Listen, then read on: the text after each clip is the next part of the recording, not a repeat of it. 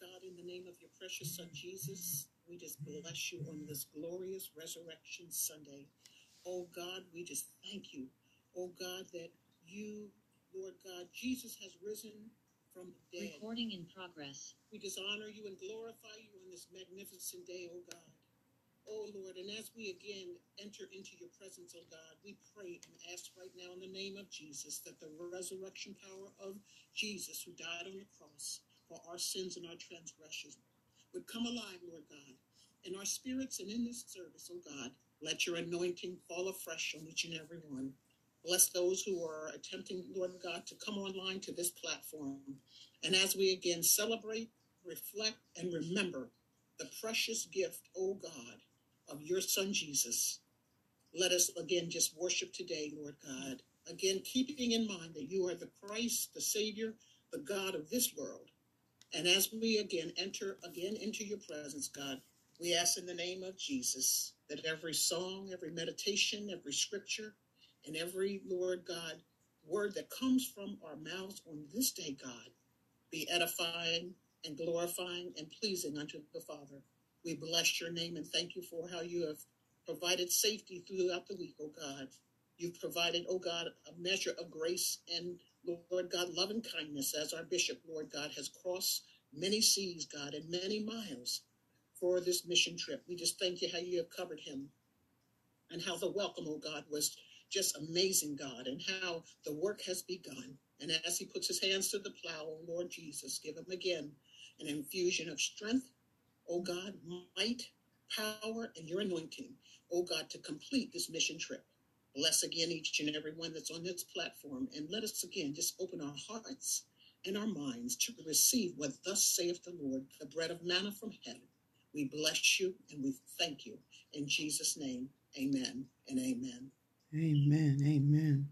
amen. This morning, I will read scripture from Mark 16, verse 6, and I'll be reading from the King James Version. And it reads And he saith unto them, Be not affrighted. Ye seek Jesus of Nazareth, which was crucified. He is risen.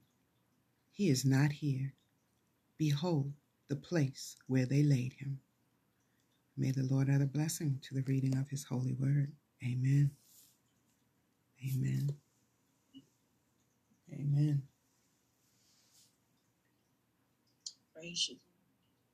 Glorify your holy name. Lift you up. We magnify you. You are Lord of lords and you're King of kings. You're the most high, one and only true God. And we lift you up, we give you glory, honor, and praise for all that you do for us day to day, God. We thank you, oh God. We magnify you. Holy, holy, holy, holy Jesus. We welcome in your presence, God. We ask, Lord Jesus, just that you come, Lord. You keep us in your holy will, your holy way. Order our steps, oh God. We magnify you on this day. I love you, Lord, and I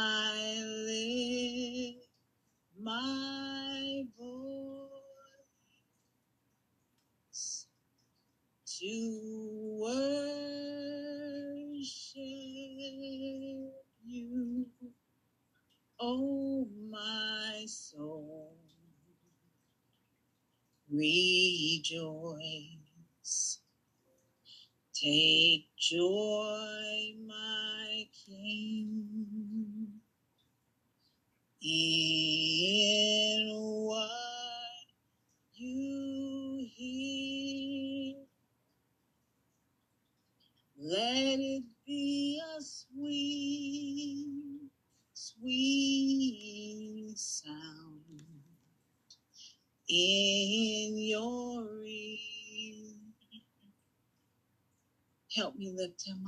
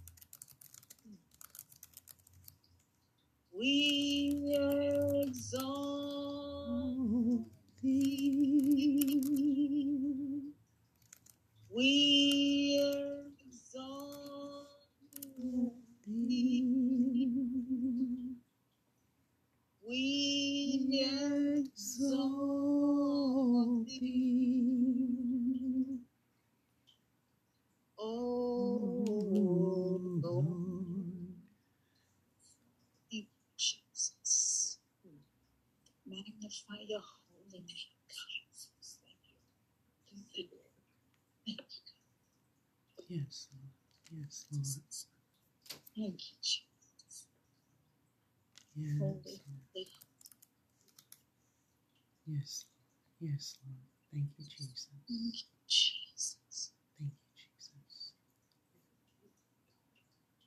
Thank you, Jesus. Glorify your Savior.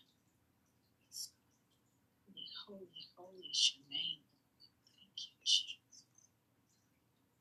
Mm, mm, Thank you. Yes, Lord. Thank you, Praise your Jesus. name.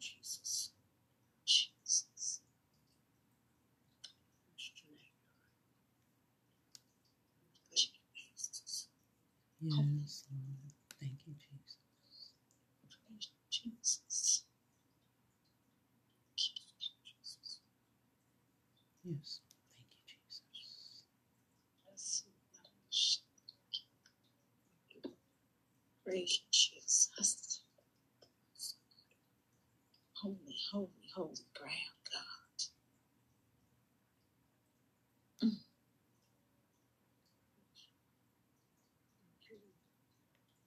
Standing on holy ground. Thank you, Jesus. Thank you, Jesus. Hallelujah. Thank you. Mm. Thank you. Thank you, Jesus. Mm, mm. Thank you. Thank you, Jesus. Praise the Lord. Azusa International Ministry Alliance. Holy Resurrection Sunday to each and every one. On behalf of our Bishop Benjamin Nelson and the Azusa International Ministry Alliance, we welcome you today to our worship. Perhaps you're joining us by way of Zoom, the conference line, Facebook, or even YouTube. Azusa International Ministry Alliance is where we serve Jesus Christ, who is the same yesterday, today, and forever. You will find that our ministry is missional. We are outside of the four walls. So perhaps you're seeking a church home where you will be afforded the opportunity to utilize your God given gifts, talents, and abilities to the glory of God. Please consider Azusa. We have various ministries to include our prayer ministry, health and wellness, veterans, grief and loss, youth, homeless, and benevolence. We would ask that you would join us for 30 minutes of midday prayer Monday through Friday via our conference line from 11:30 a.m. to 12 noon. And then on Wednesday, we have an opportunity to again feast on the word of God right in the middle of the week. Uh, we have an interactive Bible study also by way of our conference line, and that is 7, 6 a.m. to 7 a.m. weekly. Friday night, our interactive Bible study. We have been totally just blessed. Um, we have taken a little uh, pause on overcoming familiar spirits, which is our book reading, and now we are working with our um, uh, Pastor Tiffany, and we are graced by uh, a series, eight weeks, and this series is Christian entrepreneurship. And the first night was Friday, and I'll tell you, if you are an entrepreneur or God has given you insight and fortitude to become an entrepreneur, this series you do not want to miss. We start at 7 p.m., and this is by way of our Zoom. Uh, please feel free to join us, and you will hear from, uh, again, leaders and individuals that are actually joining our platform to uh, share experiences, view the video of Christian entrepreneurship and how it can not just be a blessing, but what was interesting that I learned was that entrepreneurship is worship, where God will take the God given gifts, talents, and abilities that He has instilled in each one of us and use them, of course, for the upbuilding of His kingdom. Uh, very, very powerful. And you want to surely, again, join us on Friday night uh, for uh, this segment, 7 p.m. to 8 p.m. And then on Saturday evening, yet the door is open again for an opportunity for our sweet hour of prayer from 6 p.m. to 7 p.m., also by way of our conference line. Tuesdays and Fridays are dedicated, of course, to our fast days. This is corporate fast. And of course, we ask that you would be led by way of the Holy Spirit for the details that are suitable unto you. We have our missions and family and friends day. This is every third Sunday. Please invite someone and share what Azusa International Foursquare Gospel Church is not just doing here in the United States, but with our partnerships in Sierra Leone, Nigeria, Bahamas, India, Haiti, Kenya, Pakistan, Cuba, Mexico, Suriname, and domestically Alaska. And we just bless God. We are rejoicing with our bishop, uh, Pastor uh, Benjamin Nelson, who right at this point and right at this moment is in Kenya. So you'll hear more details as he again gracefully moves in the direction the Lord is calling him in for the next week and a half for international missions. So we ask that you keep him in prayer as again he partners with our brothers and sisters, baptizing, Christianing. I mean, he is truly, truly working for the Lord with our dear brothers and sisters. Again, keep him in your prayers as he travels as well. We want to thank you for your continued giving, not just of your time and your talent, but of your financial donations. We thank you for using our Cash App tag, which is dollar sign 1906 Azusa. And we ask that if you're going to continue to do so, please designate where you wish to have your funds allocated, whether it's ties, mission, building fund, next gen, etc. Up and coming, we would ask that you would mark your calendars. And we will be celebrating with the Foursquare International Church 100 years of ministry, miracles, and the movement of God through the Foursquare Church in the United States and around the globe. The dates that you want to consider, if you wish to attend, are May the 29th through June 1st, 2023, in Anaheim, California. This is again a commemorative moment, and you don't want to miss it. Again, those dates are May the 29th through June 1st, 2023, Anaheim, California, and this is the Foursquare Connection 2023. We ask that you would also mark your calendars for upcoming services with our ministry. And we know, of course, today we are celebrating a Resurrection Sunday, and we just bless God for the opportunity yet to again bless the Lord in this time of resurrection and, of course, what He has done through this holy week. We ask that you would continue to keep our ministry in prayer as we move again in the direction that the Lord has called us to, to go. We thank you, and again, we ask that you would govern yourselves accordingly and be with us on Sunday, May the 28th, as we celebrate Pentecost Sunday. And we will again be on our Zoom platform. Of course, this Pentecost uh, celebration is a Christian holiday, which takes place on the 50th day after Easter Sunday. And it's going to commemorate the descent of the Holy Spirit upon the apostles and other followers of Jesus while they were in Jerusalem. Again, Sunday, May 28th, we will celebrate Pentecost Sunday. We ask that you would take these uh, announcements uh, in mind and let us govern ourselves accordingly. Welcome to our worship. Amen. Amen. Thank you so very much. Well, I'd like to give a warm welcome to our uh, visitors on today. They're no strangers to me, and I thank you guys so much for your support. Uh, prophetess, pastor, teacher, Charlene Brown, and, and I even want to say, uh, can I say deacon or evangelist, uh, Jonathan, right? Because you share the word too everywhere you go. So thank you so much for you guys for joining us today. So I'm going to, for lack of bandwidth on this Zoom, I'm going to close my camera. We're going to move into our faith statement. I would ask that those that wish to join us, please unmute your mics because this is a reading, responsive reading. I will read the first uh, line and then I will invite you all to read the second one. So again, if you wish to participate, then please unmute your mics. Thank you so much.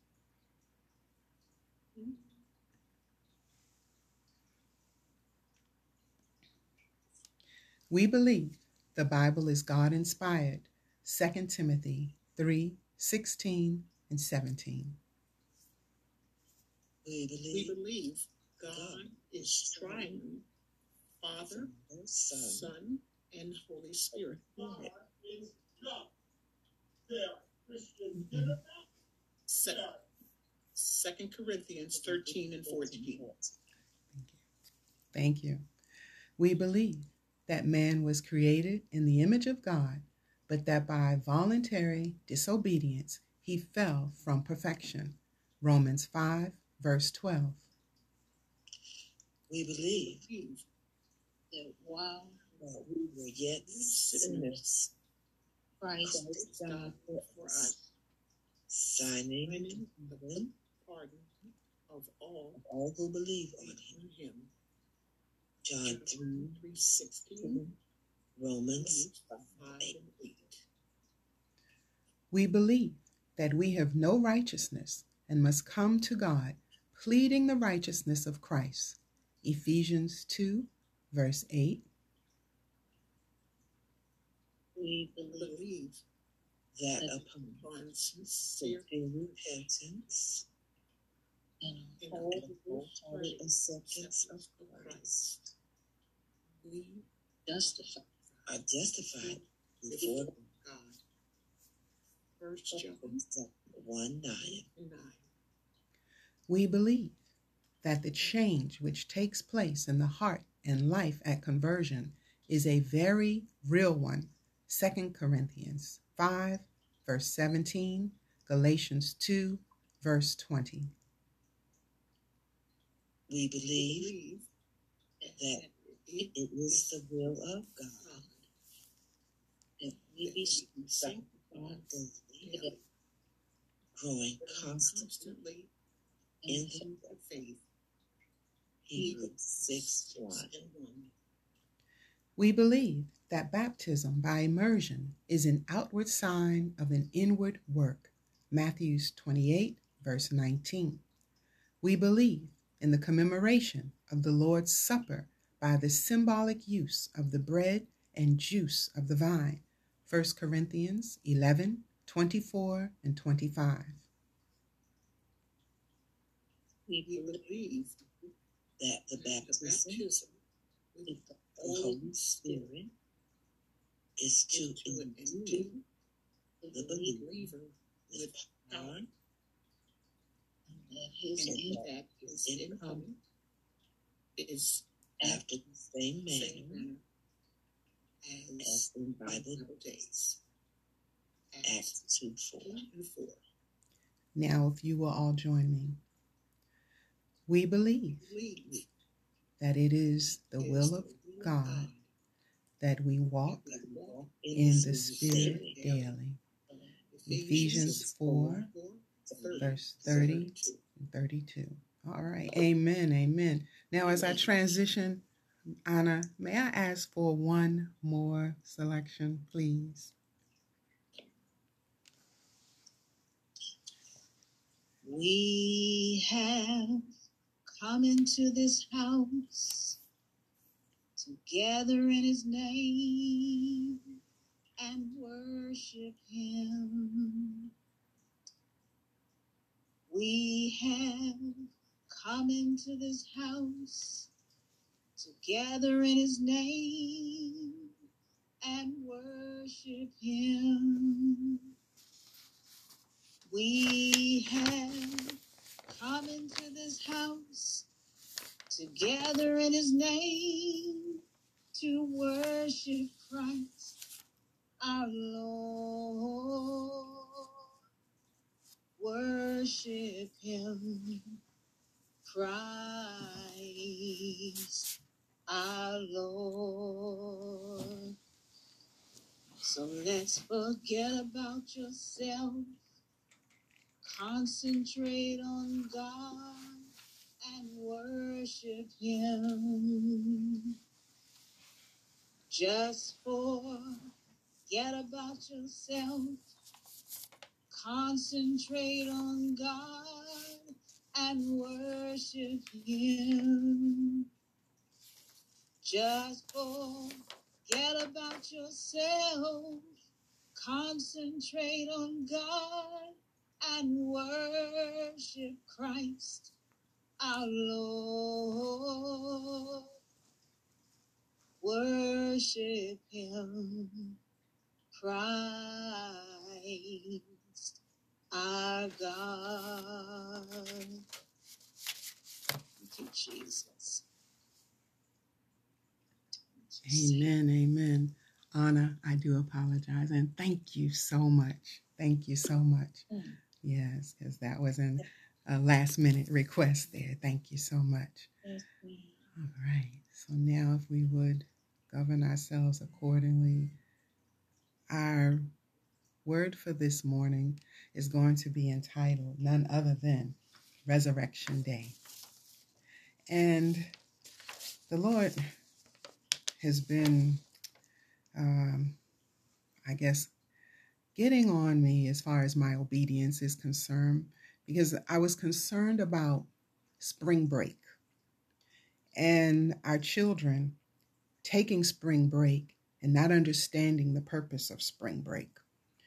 And then I started tussling within my own spirit to say, but Lord, this looks like to me that if they don't know about it, but they are celebrating, you know, the eggs and the bunnies and everything, the fertility part of it, and they're out of school, and all of these festivities go on during this time, then it appears that the government has won, you know, because there's they they're still doing what they want to do during this time frame and not putting the true reason for that break in front of them. I said it's a time where the parents normally take off and they they travel and like I said the the local governments uh you know the, the schools and stuff take their breaks and oh my goodness traffic gets worse um because everybody's trying to go everywhere and downtown is so crowded and I'm like but do they really realize why they're taking this break? Has the government given this to them to look at all the colorful festivities that are going on?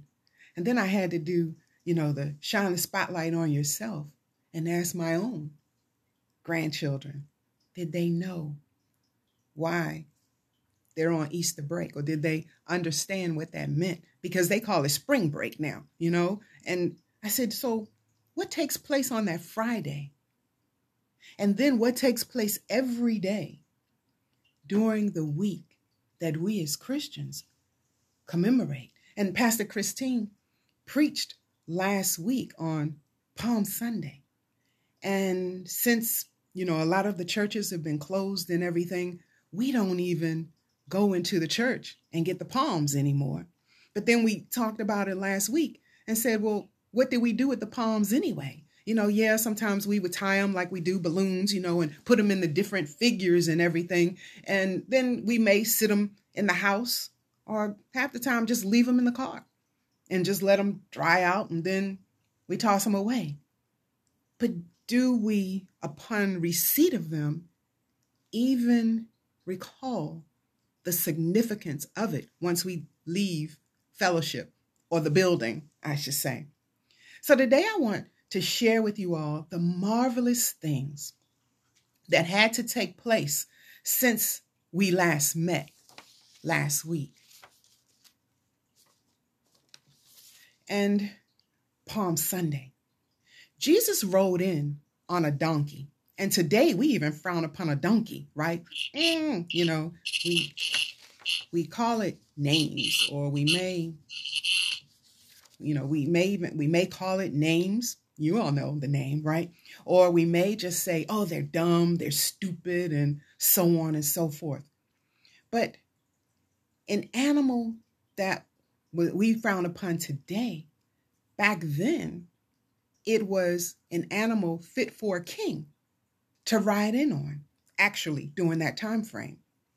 And upon his arrival on that Sunday, as he rode in on the donkey that was designated for him to ride in on, the people started taking off their jackets and or I should say their their robes and started laying them down. And when they ran out of garments to lay down so that his path you know like we roll out the red carpet nowadays for people so that his path would be clear and his path would be uh pure for him to come in on. Then they started grabbing the palms from the branches from the palms to lay down on the road as he entered into the capital city of Jerusalem.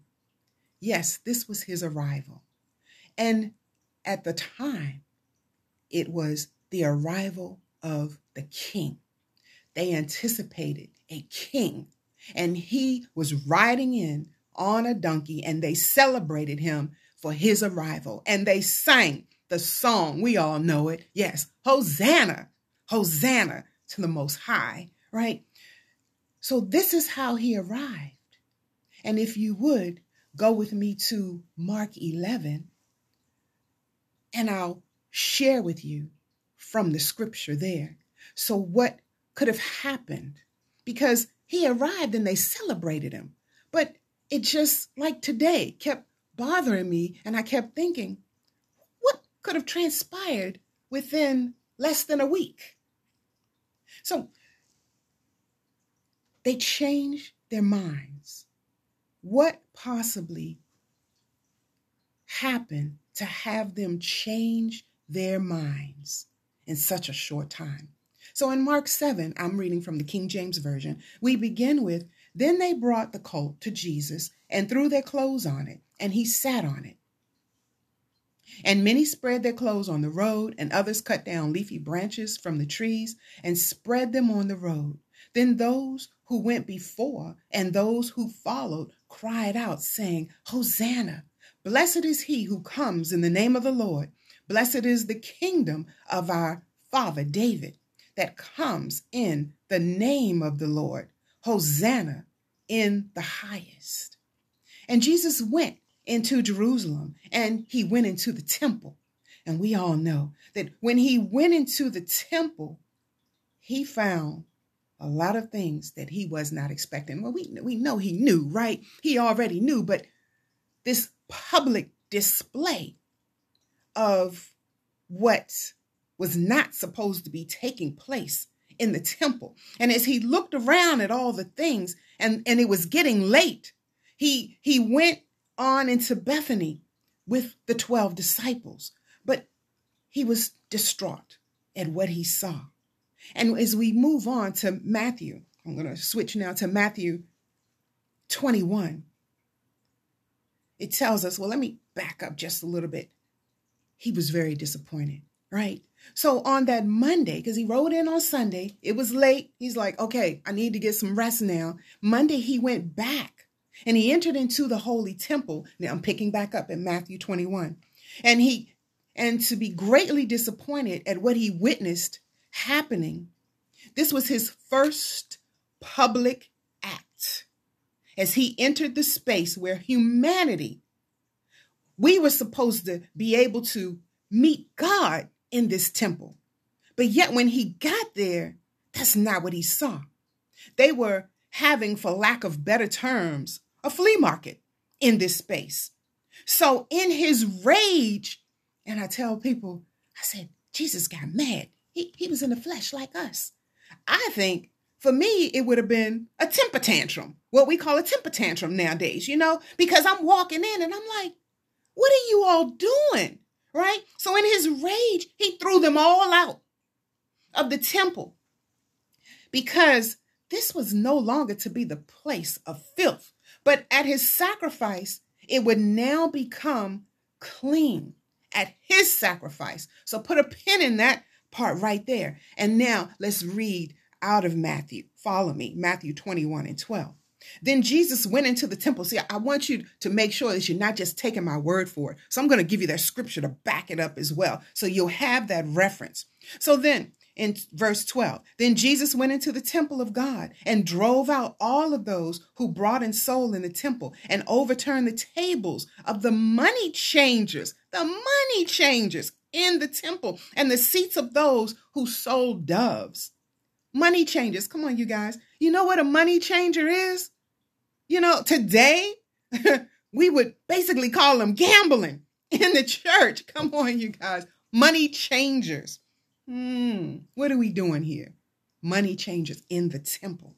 So then that was Monday. By Tuesday, he cursed the fig tree. Now, the fig tree was right outside of the temple.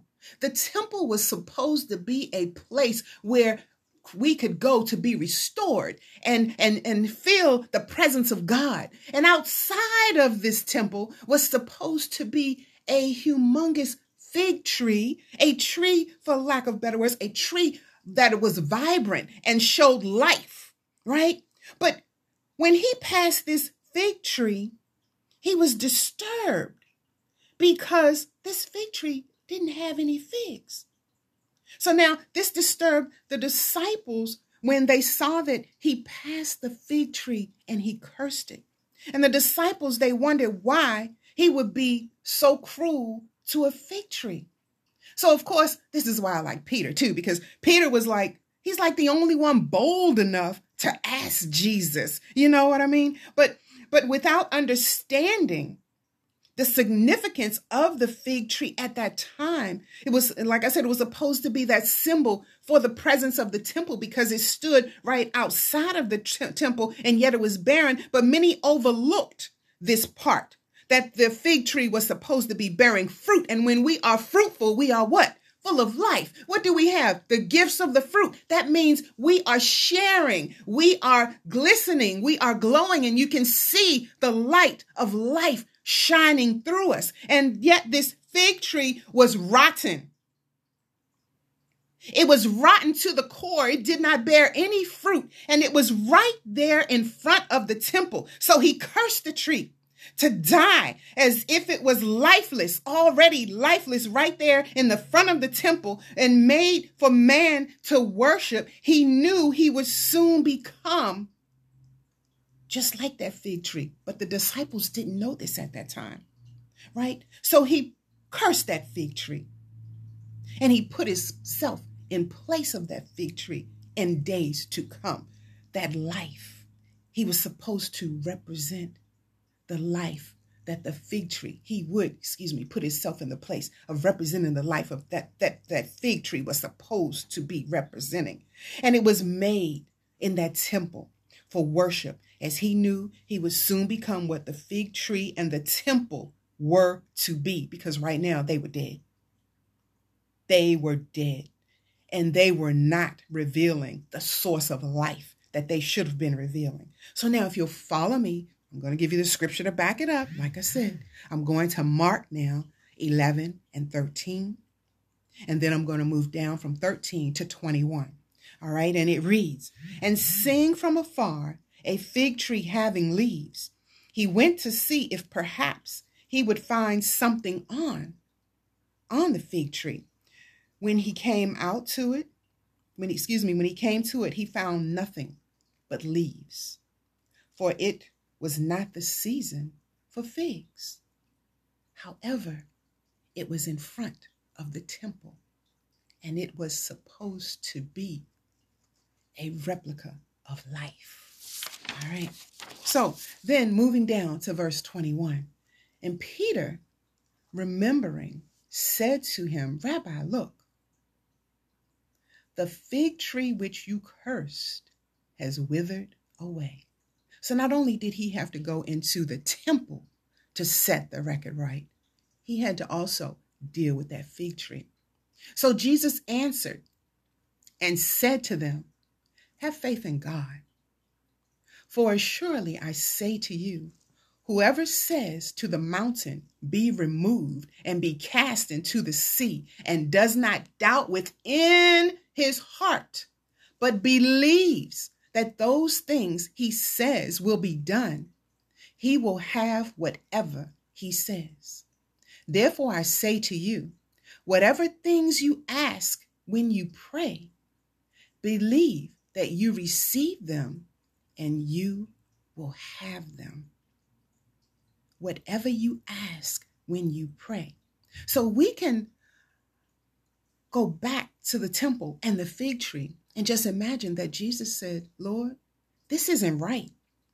And I need life to return back to this temple. That was his prayer.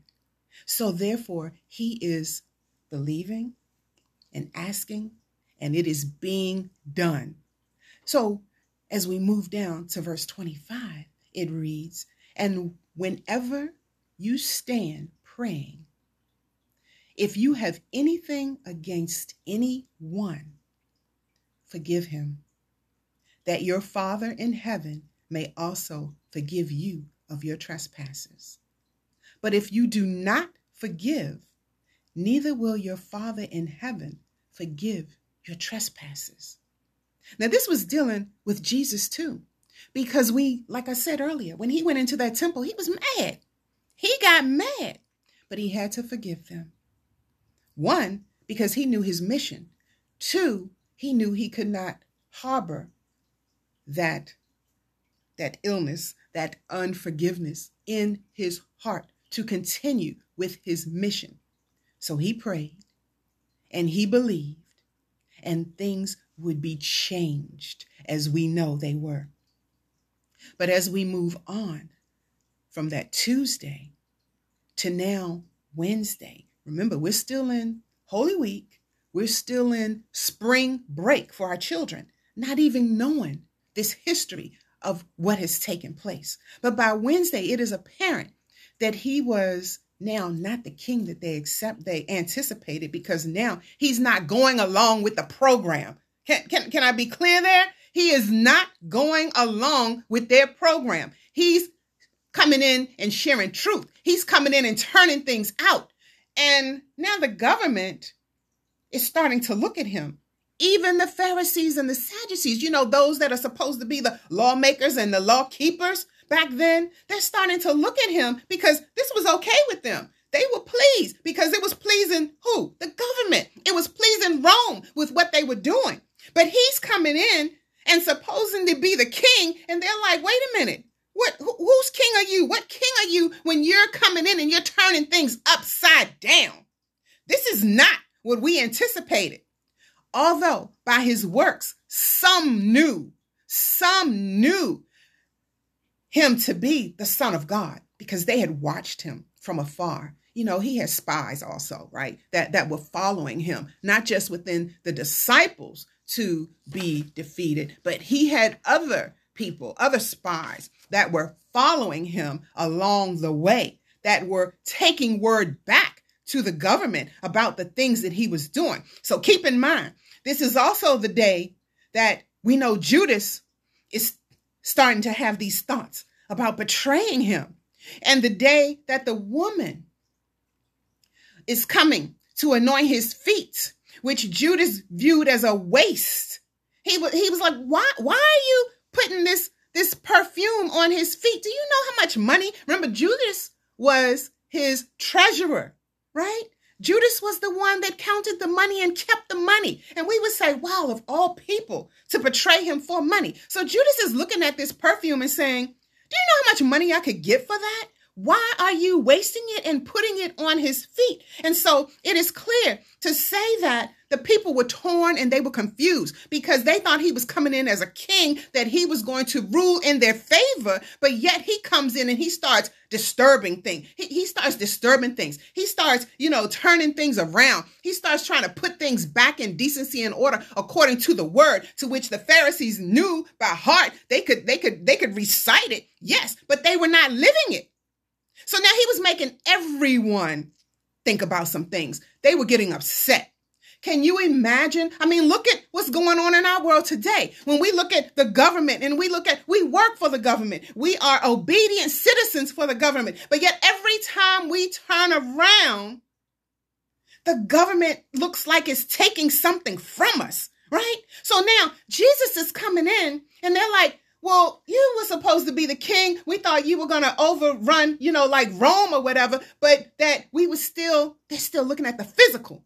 They're still looking at things in, in, in from what they can see and touch. So they're expecting this king that's going to come and fight Rome and, and give them freedom and, and give them all these other things. But no, he's coming back to bring them God, to save their souls, not their physical bodies to give them things. He's coming back to give them gifts of love and peace. And they can't recognize this right now. And they can't take it. They can't understand it. But at the same time, the Pharisees are getting upset because he knows the word too.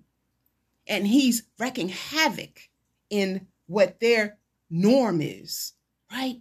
So they're like, by this time, because of all this confusion and they're torn because some really believed he was the savior because the disciples have watched him do so many things. They've watched him heal. They've watched him turn what water into wine. They've watched him you know just replenish all the things that they've needed all along the way. You all know of all the things that, that he did in the sight of the disciples and so many more so if I were a disciple, I often ask myself, how could they not know after watching the things that he did? But we're human. And Father, please thank you for, for your grace and your mercy because we're human. And because some really believed he was the son, but others saw him as a rival because he was wreaking havoc upon their daily routines, all in all, he had to die. He had to die, not just to fulfill the gospel, but he had to die because they weren't siding with him.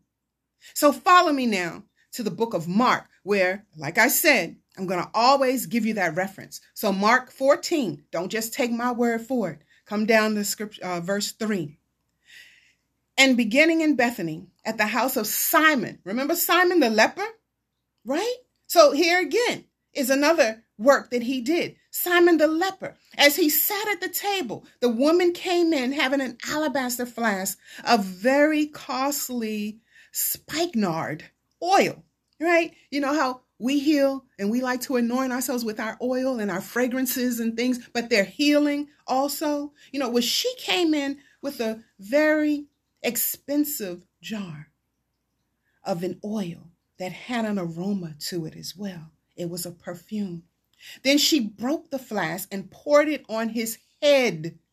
So she started anointing him.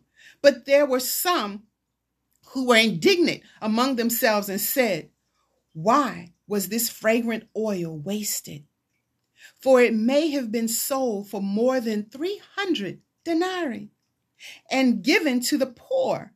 And they criticized her sharply. Now they're getting on her because she's anointing his head. And of course, we know it's now starting to run down his body. But then we also know at this point, she does what? She starts using her hair to anoint him, to anoint his body. And all they're looking at is the cost of the oil. They're not even saying, I think I would have been like, Woman, are you crazy? What, what are you doing to him? Right? These are his disciples around him, and this strange woman is walking up to him and she's pouring this oil on him. I think I would have been more so steadfast on what is going on, more so than the price of the oil and what we could have done with it, right? But Jesus said, Let her alone.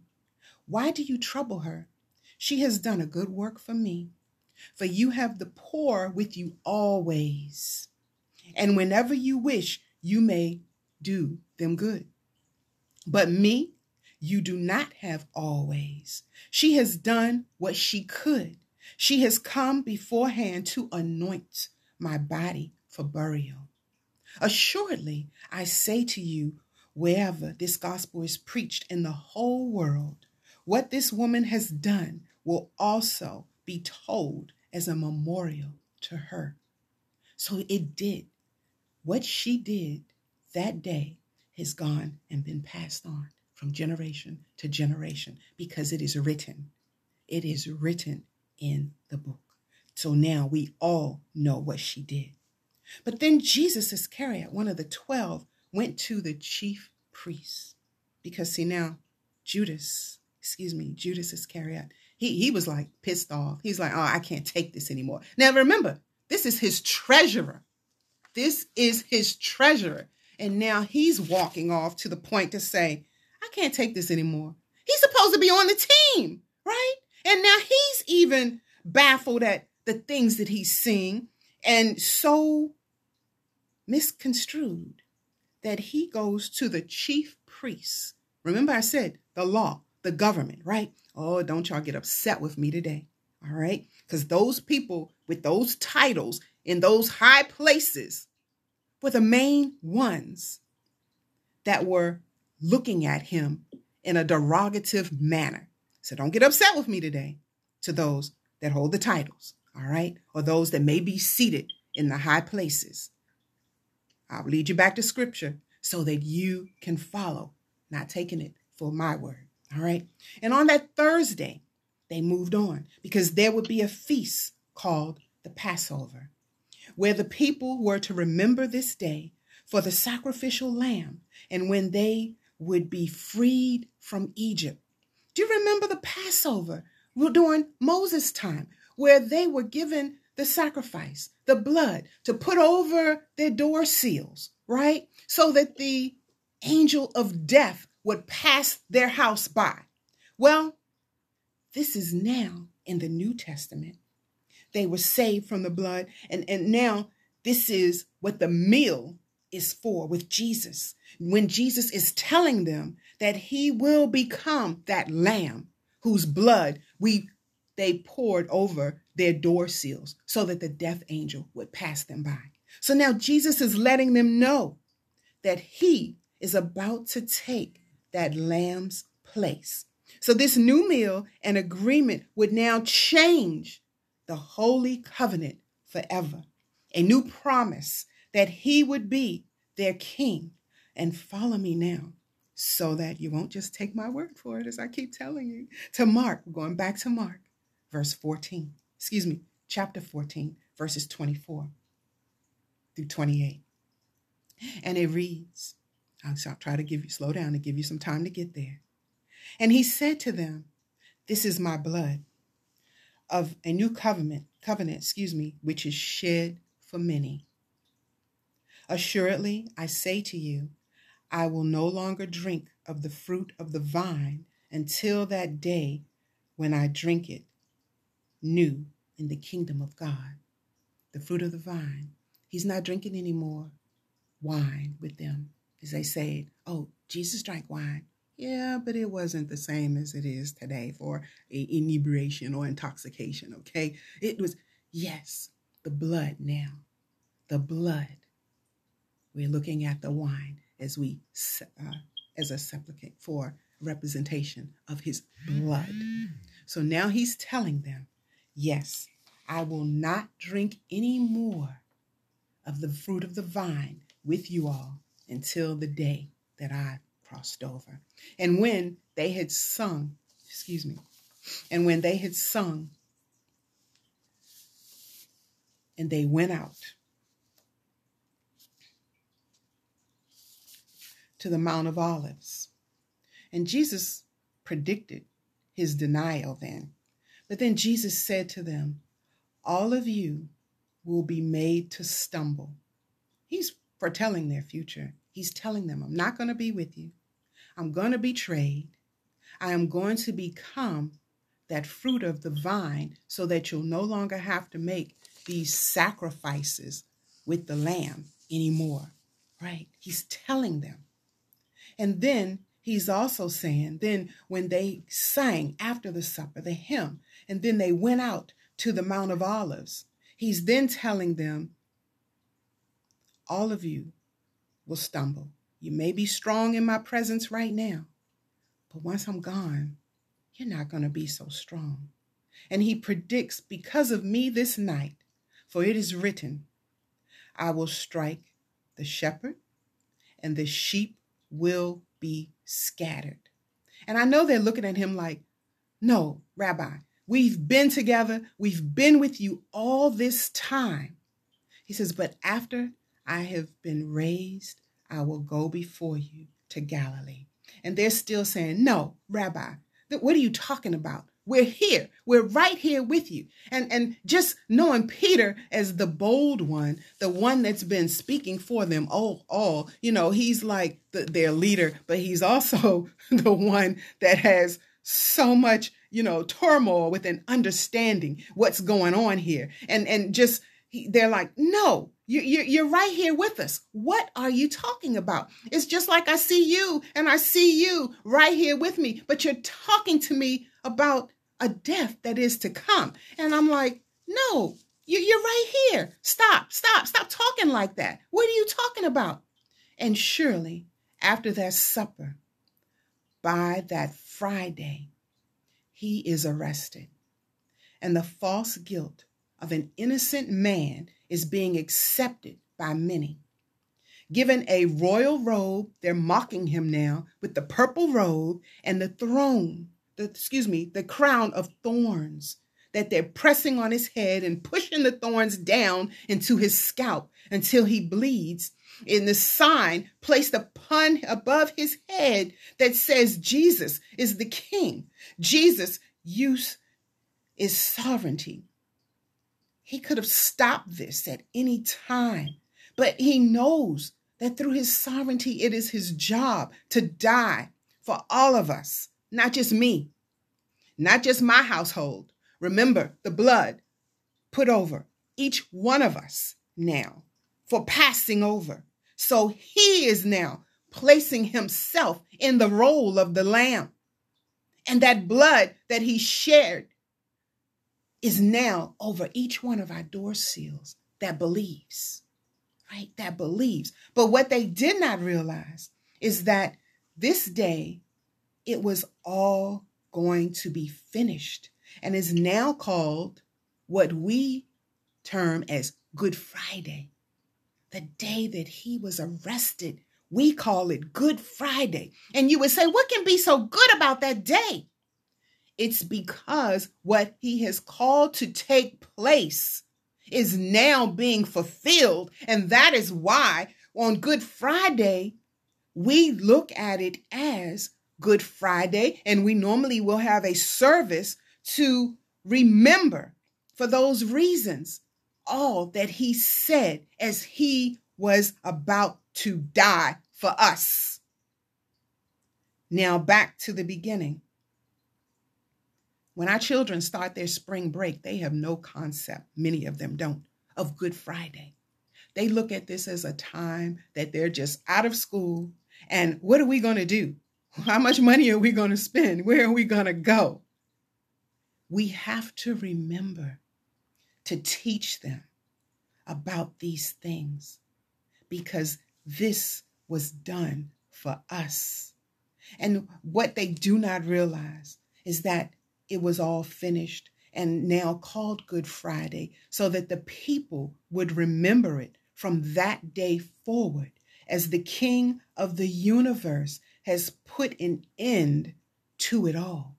We no longer have to sacrifice the lambs, the sheep, the doves, all those things, because he did it all. And if you would, don't take my word, follow me now to Mark 15, verse 17. When I talked about they clothed him in the purple robe and they twisted they took their time. Somebody took their time, and you think, how warped can they be? They took their time to twist a crown of thorns so they could mock him and put it on his head. This was Friday. By that Saturday, six days after, they were just celebrating him. Remember, Hosanna on the Most High riding in on the donkey, donkey, taking off their clothes, their garments, and laying them down for him to have passage. Just six days, family. Just six days. This would be now a week that he was tormented. Let it be known that on the seventh day, he would rest. He would rest. That sixth day, his body was torn. He was beat. He was bruised. He was being mocked. He was being spit on. He was being challenged. Just last Saturday, come on, excuse me, just last Sunday, he was a hero. And now he is being beat to a pulp and being tormented in just a week's worth of time. He now is resting from that torment on that Saturday. And he waged war and has won. He has won the war. Hallelujah. Jesus bore all of our sins during that torment, that time of torment. And there is nothing further for him to do. So now on this Saturday, he's resting. Everything that was set out for his assignment is done. And by Saturday, on this day, we are free to join him in resting. To, so follow me again, so you'll know the scripture for yourself. Mark 15, 33 through 39, and I'll soon be done. So just stay with me. Follow me to Mark 33, 39. Now, when the sixth hour had come, there was darkness over the whole land until the ninth hour. And at the ninth hour, Jesus cried out a loud voice, saying, Eloi, Eloi, Lama Sabachthani, which is translated, My God, my God, why have you forsaken me? Remember, he was beat to a pulp, to beat so bad that none of us could ever imagine. And he's saying, as he's hanging there, My God, why have you forsaken me? Some of those who stood by, when they heard that, said, Look at him. He's calling Elijah. Then someone ran and filled a sponge. The nerve of them! It's like they filled a sponge with sour wine and put it on a reed and offered it to him to drink, saying, Let him alone. Let us see if Elijah will come to take him down. They are still mocking him, family, even after all this. And Jesus cried out with a loud voice and breathed his last breath. And then the veil of the temple was torn in two from top to bottom. Now, I want to pause there. Do we realize that this veil used to be used to separate when the priests, where people would go for prayer, so they would be behind the veil? Well, now, by this veil being ripped in two, there's no more hiding. There's no more you go behind there to pray because now everything is open for everyone to see when this veil is torn in two from top to bottom, totally torn in half. Now, join me back at verse 39.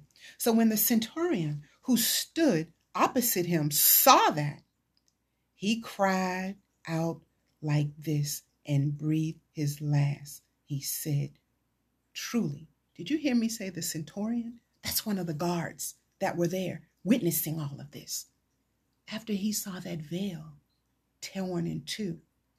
He said, the centurion, the guard, also a guard of some rank. Remember, we talked about the titles earlier, right? Truly, this man was the Son of God because he just witnessed what's happened. Jesus came to tell the truth. The removal of the veil, no more hiding, on Sunday, the resurrection. But remember, on Saturday, he died. He went down in another lesson. We know he went down to hell during that time.